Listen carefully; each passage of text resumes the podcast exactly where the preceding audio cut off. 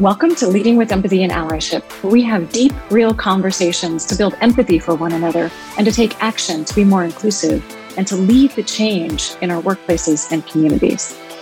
I'm Melinda Briana Epler, founder and CEO of Change Catalyst and author of How to Be an Ally. I'm a diversity, equity, and inclusion speaker, advocate, and advisor.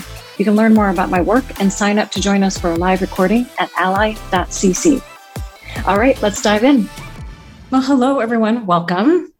Today, we are talking with Emily Ladau, author of Demystifying Disability, about ableism, disability history, disability representation, and disability rights. Well, hello, Emily. Hi, Melinda. How are you?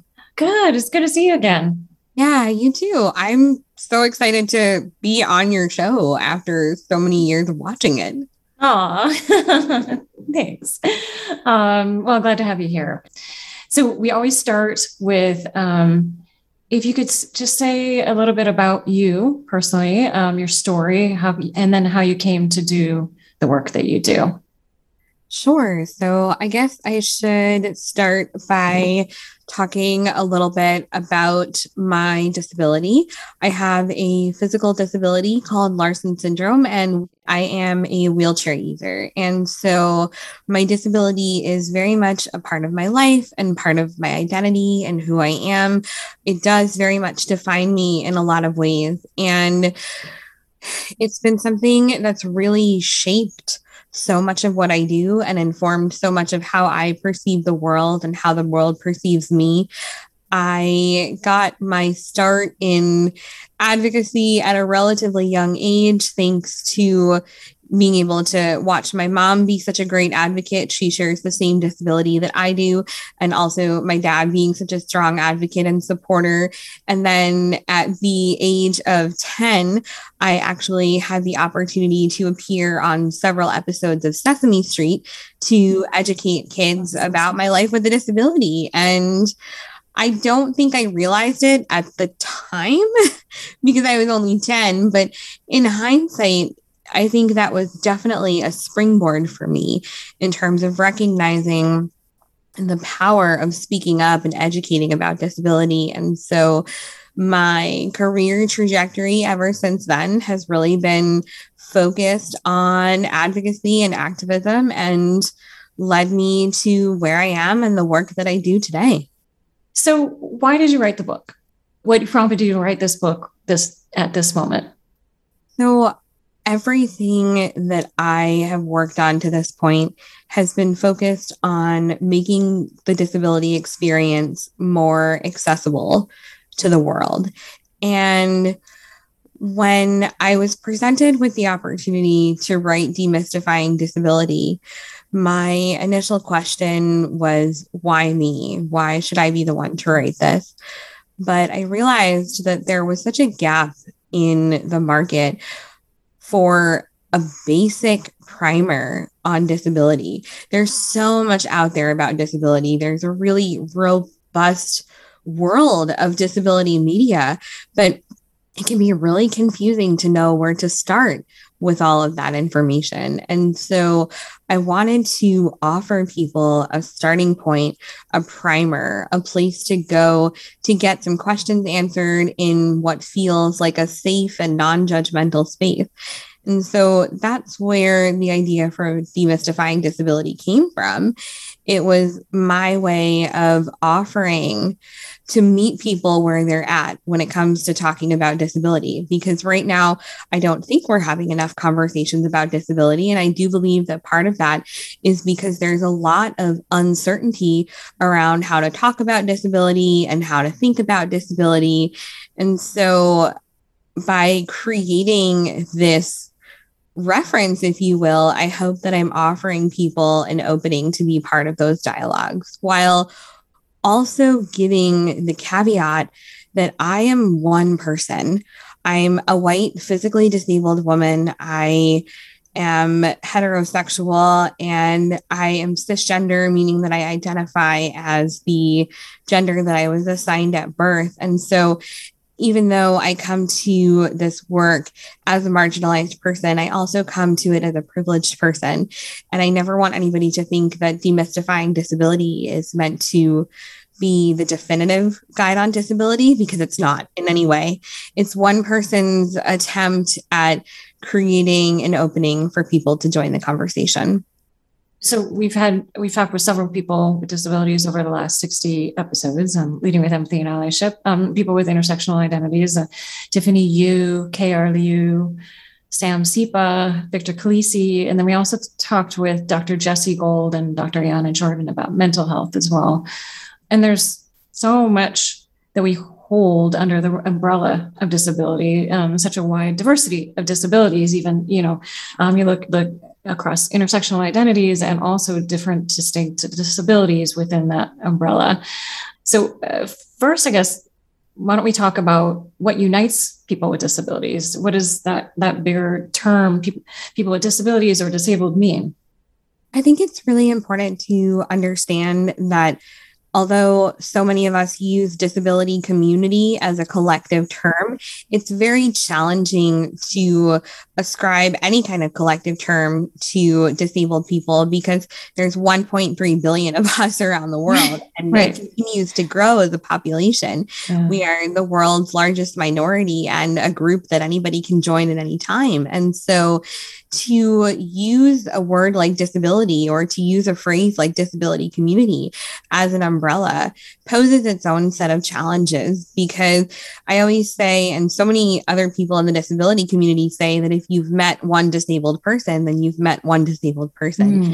And yeah. By no means does that make that person or you now an expert on the disability experience. And so in order to acknowledge that there's so much diversity under one umbrella, we have to recognize that disability cuts across all identities, and it's the only identity that can intersect with any and other all identities. And so when we look at it in that way, I think it can initially be challenging to find something that unites us, but I don't mean that in a defeatist way.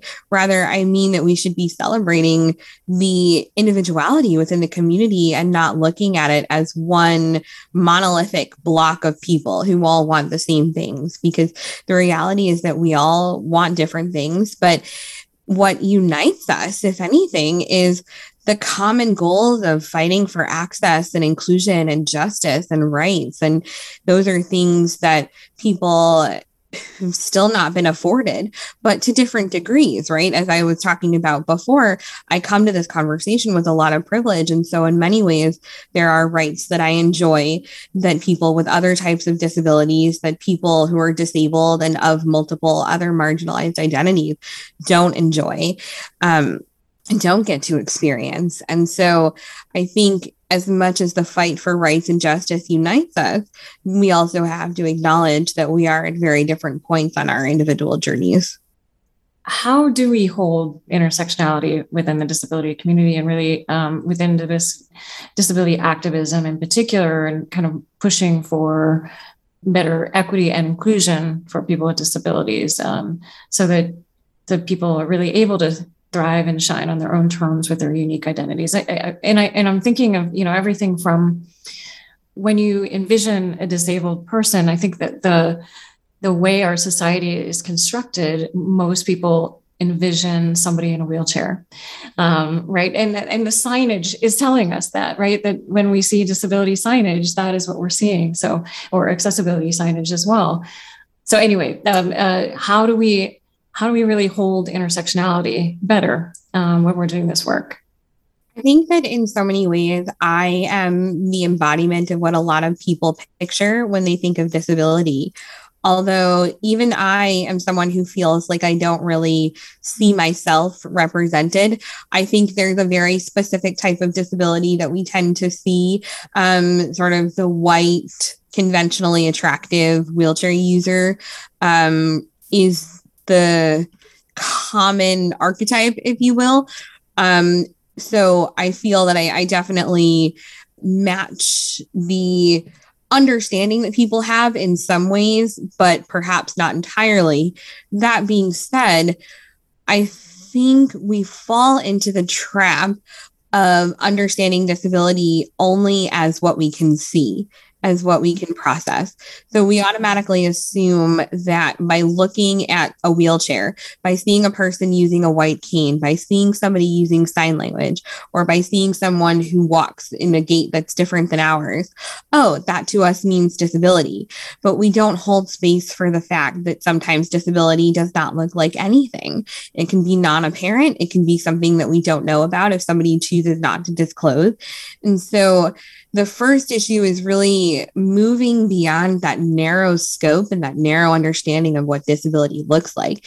And then the second thing that we need to work on is understanding, as I was mentioning before, that disability cuts across all other identities. That means the disability community, if we do indeed use that umbrella term, holds every single other identity in the world. And so if we're only understanding disability through this lens of white, physically disabled people, we're completely missing so many millions of other experiences of disability. And so I think we have to hold on to the fact that different identities can connect and that different forms of oppression that we experience can intersect. And so if we're not holding space for that, then we're completely ignoring the multitude of identities that exist within the community. Totally agree. And I think the on the other end is when we're working on diversity, equity, and inclusion in our workplaces, often people with disabilities are left out. And people of color with disabilities, queer people with disabilities have unique experiences with marginalization in the workplace as well. And so important to recognize and to design against, to design for those folks. How is the disability community, this broad disability community, evolving? I mean, I have even seen my awareness around disability, honestly, is young, I would say. When we first held our tech inclusion conference in 2015 is when I really had this big aha moment. Oh, wait, when we talk about diversity, when we talk about diversity within our communities, we're missing people with disabilities in that conversation. And then also, of course, in the action and the systemic change needed in our workplaces. So how is the disability community evolving? I think there has always been this misconception that when the Americans with Disabilities Act was passed in 1990, that was it. Rights were given to disabled people and we can wash our hands of it and we're done with that conversation. But what we tend to forget is that in the 31 plus years that it's been since the passage of that civil rights law, the disability community has been continuing to fight for our rights because in a lot of ways, those rights have yet to be implemented. And looking back further than that, the Americans with Disabilities Act was certainly not the only law that was passed related to disability rights.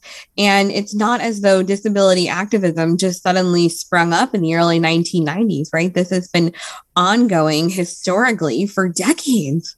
Mm-hmm. And when we look at it that way, we have to understand that disability is not static ever. It's constantly evolving because society is constantly evolving, because more people are becoming disabled, because we're creating new adaptations and opportunities, because we're creating new technology, because we're creating new advancements in science that support disabled people to have better qualities of life.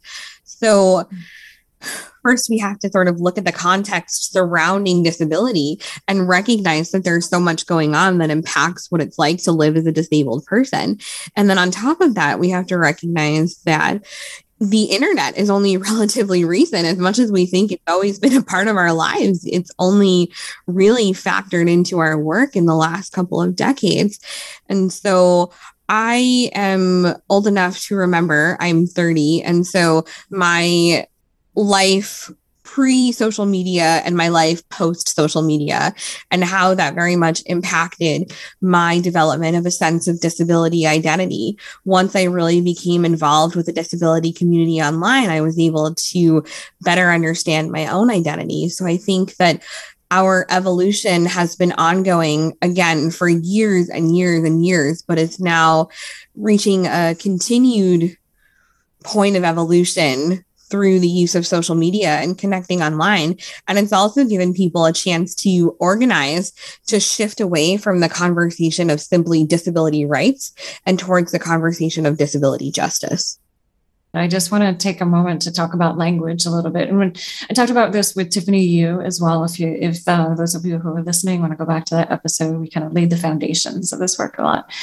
So Tiffany's organization, Diversability, has an apparel line that says disability is not a bad word. And you're using disability a lot. And I have found that in my work training people around how to be better allies, that so often people want to shy away. I will say shy away. They have a fear of saying disability, of calling somebody disabled, of using those terms to refer to somebody. And even when I say it's okay to say disability, this is, ask obviously how people want to describe themselves and how they want to be described. And disability is not a bad word. Even when I say that, somebody inevitably in the chat or in that training will say, well, can we say differently abled? Can we say special needs? Can we say something else? And so can you talk about that a bit, about language and why disability is not a bad word? I'm really glad you're bringing it back to this, because I think what happens is when we have conversations about disability, a lot of the major points get lost because people get stuck on that initial language framework. And so I'm trying to talk about disability rights and disability justice, and somebody is saying, why are you using the word disabled? And so we have to go all the way back to the beginning. Right. And I think that's because we've been socialized to understand disability from a viewpoint of negativity. There's so much stigma surrounding it. There's so much ill representation surrounding it. It's just not in any way talked about positively around us when we're growing up, unless we are in a particularly progressive environment where we're, already embracing disability or surrounded by disability. It's not something that's in our curriculums in school, right? So when we talk about disability, we have to remind ourselves so often of the fact that it can be something we can be proud of. It can be something that we can hold on to and embrace as an identity. And that's hard when you constantly have people telling you, no, don't call yourself disabled. I don't see you as disabled. You're not disabled. You're handicapable. You're differently abled. You have special needs. And I feel like when people say that, they are well-meaning, but also erasing a part of who I am by asking me to use language other than how I identify. And just to interject for a second, is a little bit like saying I'm colorblind or I don't see color. Right. Yeah. Absolutely right. And so you're essentially saying, I only see you as human if I don't see this part of you. Right. Mm-hmm. And that to me is incredibly harmful. Mm-hmm. I don't want you to be afraid of the word disabled, because that's what I am. And to acknowledge that doesn't make me less than human. If you say that I have special needs, my question for you is, what makes my needs so much more special than yours? And if you say that I'm differently abled, my question is, well, aren't you also differently abled? Because every human has different abilities. So aren't you kind of just canceling everything out at this point? Why not just say disabled? Because that's what it is. And I should give the caveat that this is very much a point of controversy, even within the disability community. Again, we talked about that being that big umbrella, but a lot of people do not agree on the nuances of language. And so it's not my place to tell someone else who has a disability what they should call themselves. But as a more general rule, let's not shy away from the word disabled. Let's use it, because that's what it is. I want to get to ableism as well. And I think that this is related, because often when people try to use different words to describe disability, it's from an ableist perspective, centered around the norm, this norm being not disabled, rather than the norm being there are people with disabilities and people who don't have disabilities, and we're equally normal. Let's talk about ableism. Can you define it first, and then in more detail, what does systemic ableism look like? What is it? Yeah. And, you know, just to tie it into what you're saying about how we're all normal, I think that this concept of normalcy is deeply rooted in ableism. And so ableism is attitudes and actions and circumstances that devalue disabled people or devalue someone based on your perception of them as being disabled. And so when we talk about ableism, we have to really understand where it comes from. And it comes from the mindset that being non-disabled is the norm, is the standard. But who decided that, right? Who decided what normal looks like? And so these ableist notions of what's considered normal and acceptable are drilled into us from a young age by the people we are surrounded by the lack of talking about disability in our curriculum, by the media that we consume. Although all of this is definitely getting better and there's progress being made, this is still very much a trap that we fall into. And this is what really leads us into systemic ableism, because ableism as a mindset is completely baked into all of our systems. And what I remind people is that every issue is a disability issue, and every system is something that is used by and impacts disabled people. So whether you're talking about education or healthcare or employment, whether you're talking about transportation, whether you're talking about voting rights, whatever the case may be, these things have ableism completely baked into them, because we assume that disabled people don't need the same access that non-disabled people do to these systems, to these services.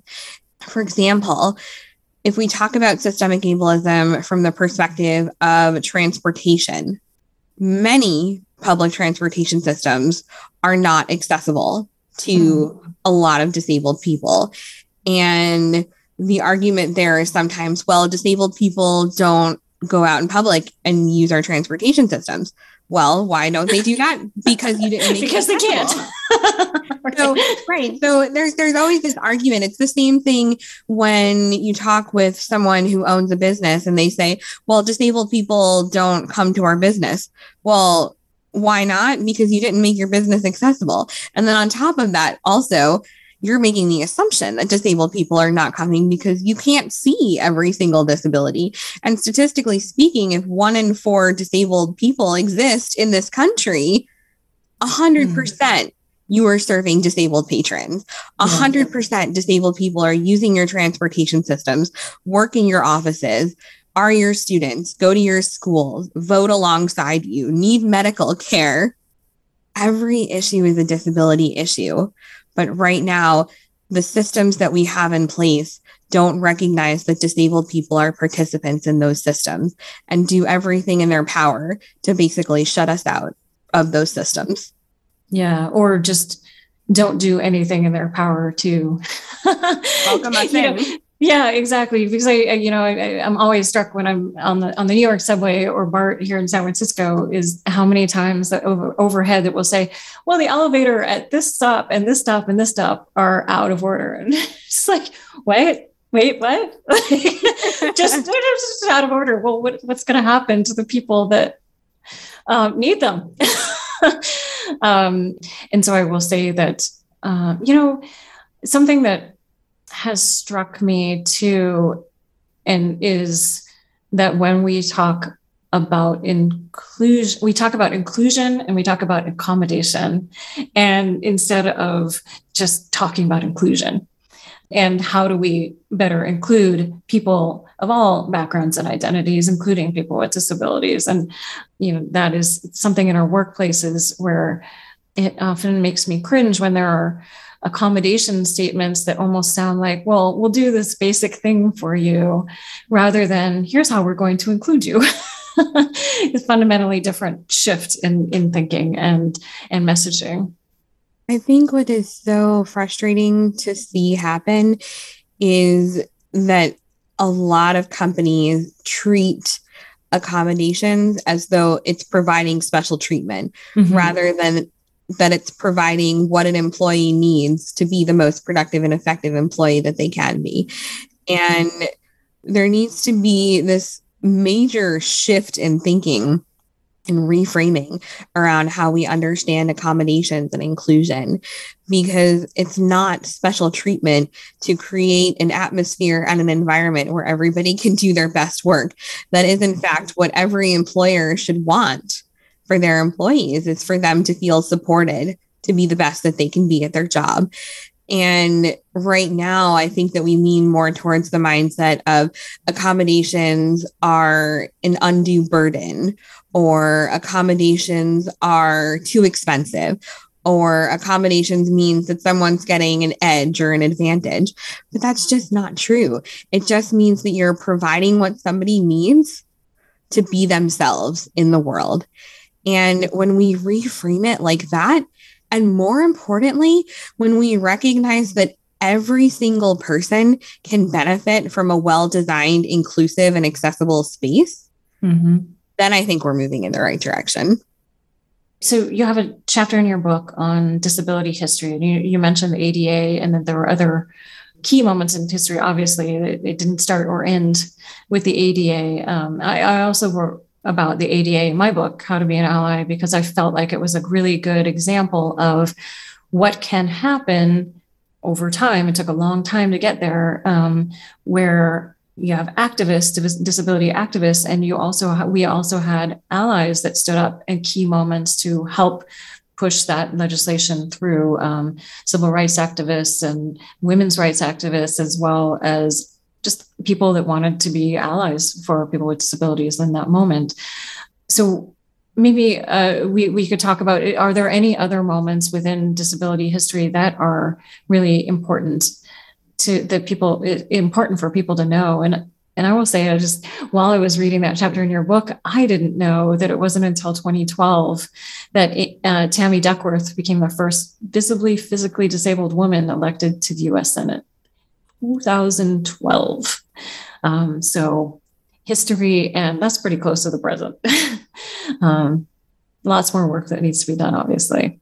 Yeah, history is always happening, especially when it comes to social justice movements. And I think the most important thing I can say is that I want to stress the title of the chapter, which is that it was an incomplete overview of disability history, because the reality is that I could have written volumes and volumes just on the history of disability, how we got to where we are, and how we continue to move forward.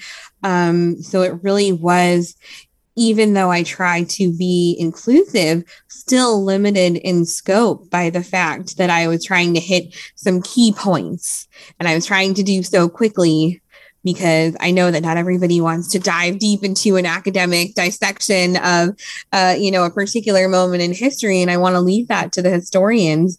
And even within my book, I feel now, reflecting back on it, so long after the writing process has ended, because I finished writing it last year, there are other moments that I wish that I had included in the book. And so rather than highlight what's already in there, I think my goal going forward is to talk about the ways in which my discussion of disability history is very much informed and shaped by the fact that I am a white person who is physically disabled. And so that is a lot of how I understand the history that's, come before me to get me to where I am. So, for example, in the 1970s, there was a sit-in in California because a bunch of disability activists were fighting to be heard to ensure that,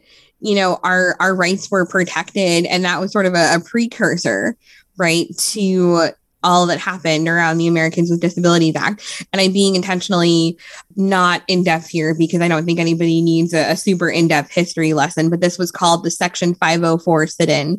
And I really, really encourage you to read more about it. But I think that what people don't recognize is that There's so much more to disability history than just white physically disabled people. So, for example, during the Section 504 Sit-In, the Black Panthers were very involved in supporting the movement.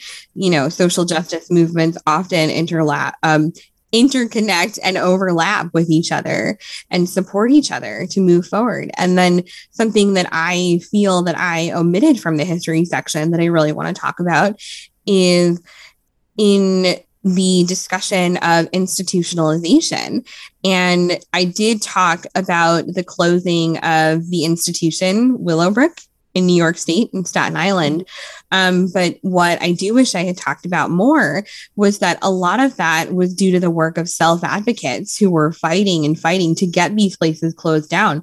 So, for example, a gentleman named Bernard Carabello, who was a resident of Willowbrook for years, and he was integral to advocating for its shutdown and for the movement of deinstitutionalization.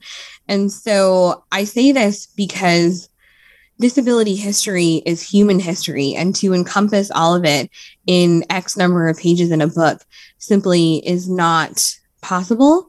And it's continually evolving and growing, and I'm continually evolving and growing in my learning and in remembering that there are so many people who came before me who have been doing this work, and so many people who will continue to do this work after me.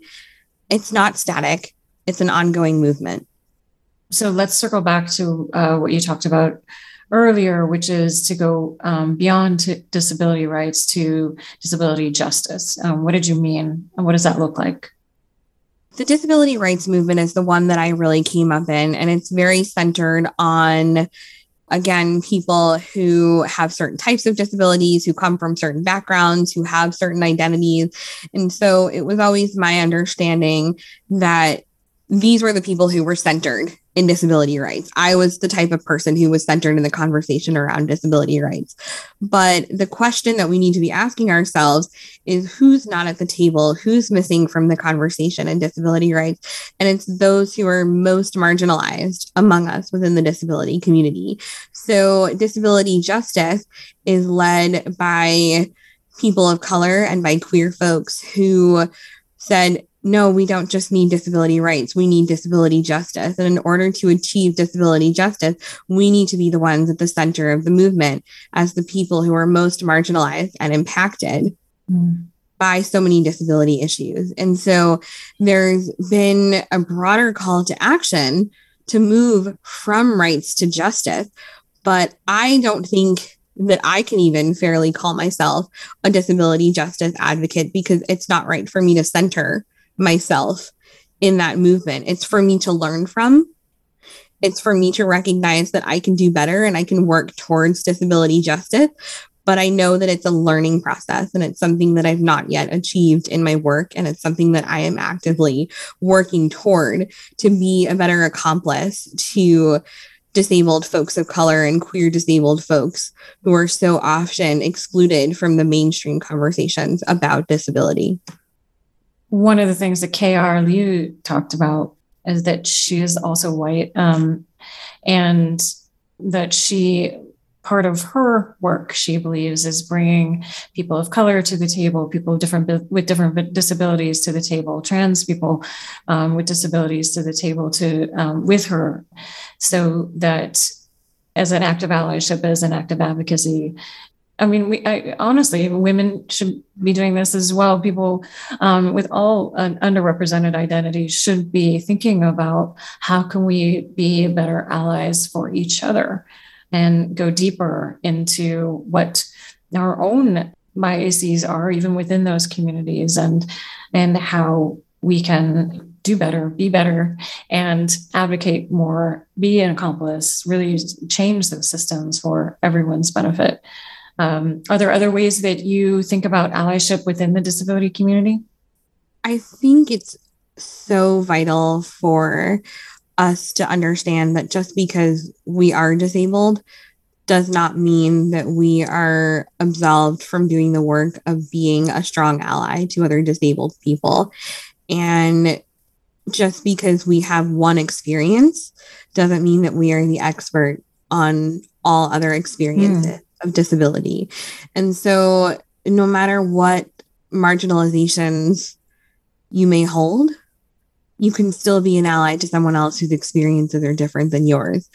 And this is something that I am constantly practicing and constantly working on, because as cliche as it is, you know, allyship is very much a journey and not a destination, not something that we can just slap a label on ourselves at the end of the day and say, I'm an ally now because I listened to one talk with a disabled person or read one book by a disabled person, right? You know, it's a constant and an ongoing process. And so for me, allyship is something that I don't think I will ever fully achieve. It is something that I will continue to work on and do my best.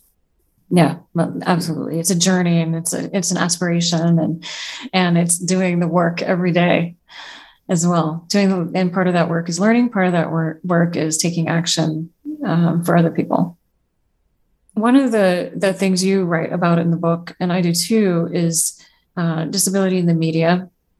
And I think that it's, you know, we talk about representation matters. And yes, representation matters. And also the stories that are told matter significantly. It is a combination of those two. And then who is representing people with disabilities within those stories as well, or disabled people, actually.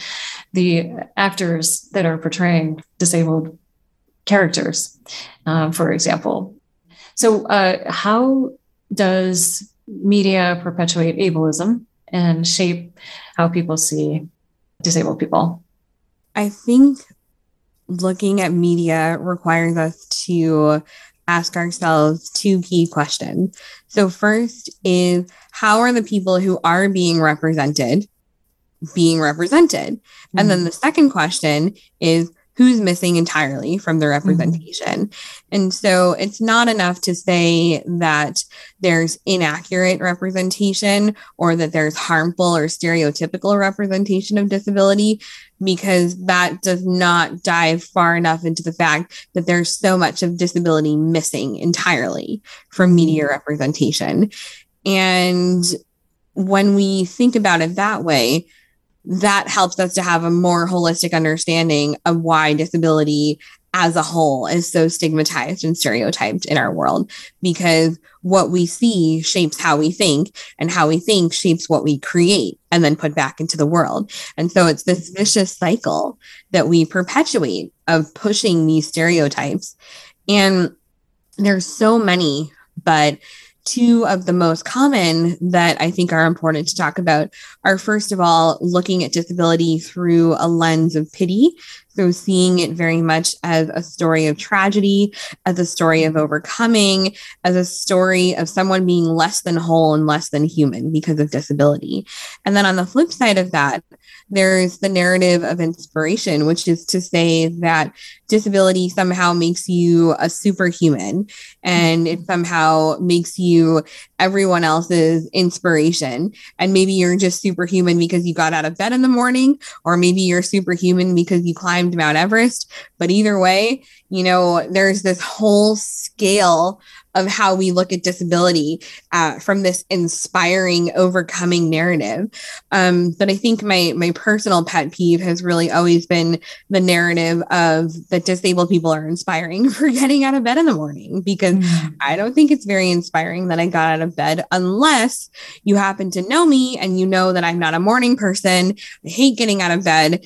Has nothing to do with my disability. I just hate mornings, in which case, then it's pretty darn inspiring that I got up. But it's not inspiring that I got out of bed because I'm disabled. And so I always ask people, do you find me inspiring, or do you feel sad for me because of your assumptions about disability?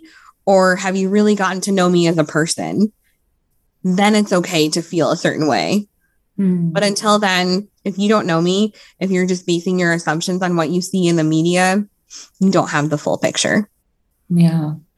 I've mentioned this before, but I think it's worth repeating. Stella Young has a great TED Talk called "I'm Not Your Inspiration, Thank You Very Much." I believe that's what it's called. And she calls this inspiration porn, which I think is you know, I think we actually use this in representation of Black people as well, Indigenous people too, and in the media. The inspiration porn is a that rags to riches story, that overcoming poverty, the overcoming disability, et cetera, is so damaging and hurtful and perpetuates biases and stereotypes.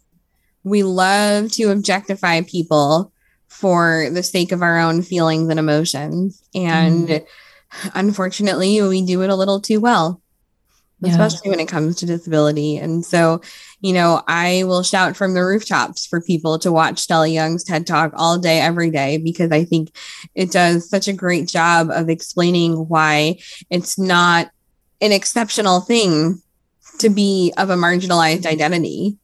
It's part of who you are. So October is National Disability Employment Awareness Month. What do you wish people would become more aware about? The truth is that I wish people would stop being aware of me and start going well beyond the concept of awareness. I think to be aware of me in many ways makes me feel like I am a problem to be solved. And it makes me feel like you have not yet moved beyond awareness to actually taking action, to actually accepting me as a human being. And so what I would like people to be aware of, I suppose, is my humanity. But more so than that, what I'd like people to do is move beyond this notion of us versus them that is so often perpetuated in these awareness months and in these actions that we take to show that we're aware of disability 1 month out of the year. You know, what are you going to do on November 1st? Are you still going to remain committed to including disabled people, to creating a workplace culture that's meaningfully welcoming to the disability community?